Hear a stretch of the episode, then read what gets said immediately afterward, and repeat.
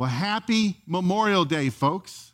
We hope you have a great day tomorrow with family and friends as we celebrate those who have laid down their lives for us.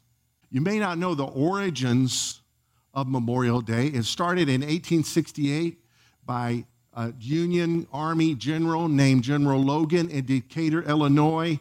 He declared it to be a holiday, called it Decoration Day.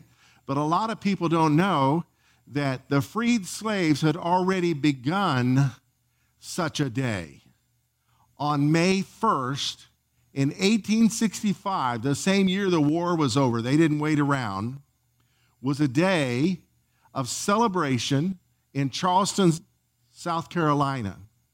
10,000 people, mostly former slaves, led by 2,800 children, had a parade down the streets, singing freedom songs and celebrating the lives of 257 Union soldiers.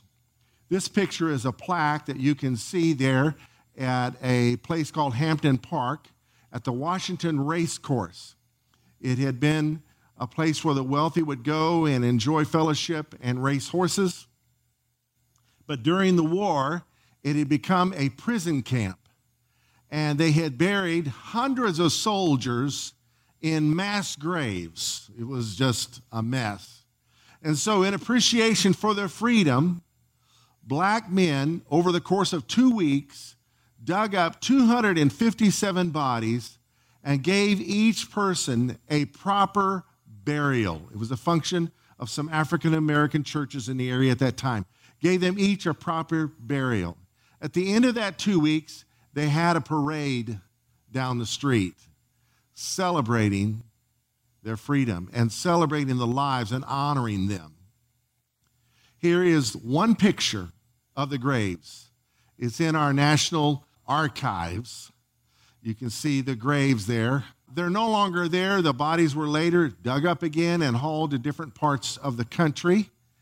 I'm not sure if people identified who the remains were, but they were moved on, and Charleston has taken over the area again and made it a beautiful park and seemingly expunged this part of history. But Dr. Blight, in his book and his research, through newspapers at that time, discovered that this had been done. Here is the location that they called Martyrs of the Race Course. The former slaves had put a fence around the 257 graves. And here's a pencil drawing that's also in our National Archives. And it's called Martyrs of the Race Course. So, there you have it. Now, some would disagree and say, oh, that's not the origin of Memorial Day. But I dare say it is. And I dare say we may not have Memorial Day today were it not for the freed slaves. Because on the following decoration days after 1868, the Southerners were not real excited about decorating the graves of their enemies in their area. And so it was the freed slaves all over the country that would visit the graves of Union soldiers and to show their love and appreciation and thankfulness would decorate those graves. Spend a whole day doing it. So there you have it. That is the roots of Memorial Day.